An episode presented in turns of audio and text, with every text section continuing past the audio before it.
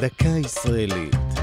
השבוע חומות לציון 17 בתמוז, והפעם היציאה מהחומות.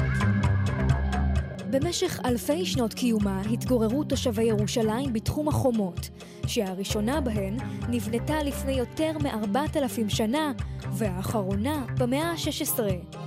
באמצע המאה ה-19 החל השינוי. גידול האוכלוסייה, הצפיפות ותנאי המגורים והבריאות הרעים הובילו את בני כל הדתות להקים שכונות מחוץ לחומות העיר העתיקה. הקהילות השונות בחרו מקומות מגורים חדשים על פי מניעיהן השונים.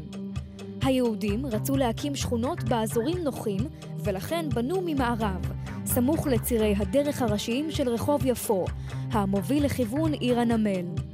הנוצרים רצו להעמיק את ישיבתם באזור ממניעים פוליטיים ודתיים, ובנו סמוך לחומות ובאתרים קדושים כהר הזיתים.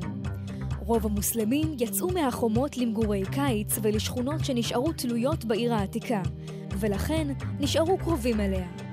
רוב שמות השכונות שהוקמו מחוץ לחומות נותרו כשהיו בזמן ייסודן, ואלה מרמזים על יושביהן בעבר.